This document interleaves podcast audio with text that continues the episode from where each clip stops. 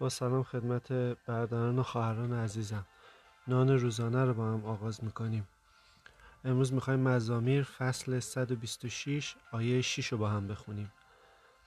آنکه با گریه بیرون می‌رود و تخم برای زراعت می‌برد هر آینه با ترنم خواهد برگشت و بافه های خیش را خواهد آورد. دوستان زندگی گاهی بسیار سخت و مشکلات طاقت فرسا می شوند اما همواره سرودهایی پر از شادی و ترنم وجود خواهد داشت. البته فقط بعد از اینکه دانه های خود را کاشتیم. ممکن است سختی های بسیار زیاد و اشکها و گریه در پیش روی ما باشد اما خداوند در زمان مقرر به ما محصولی از برکت خود خواهد داد.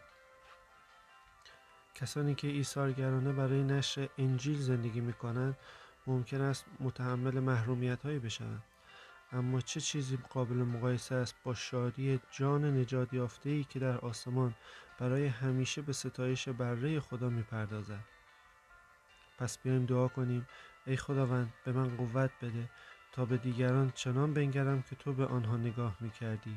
محبت مرا فزونی بده تا بتوانم ایشان را چنان که تو مرا محبت کردی محبت کنم. آمین.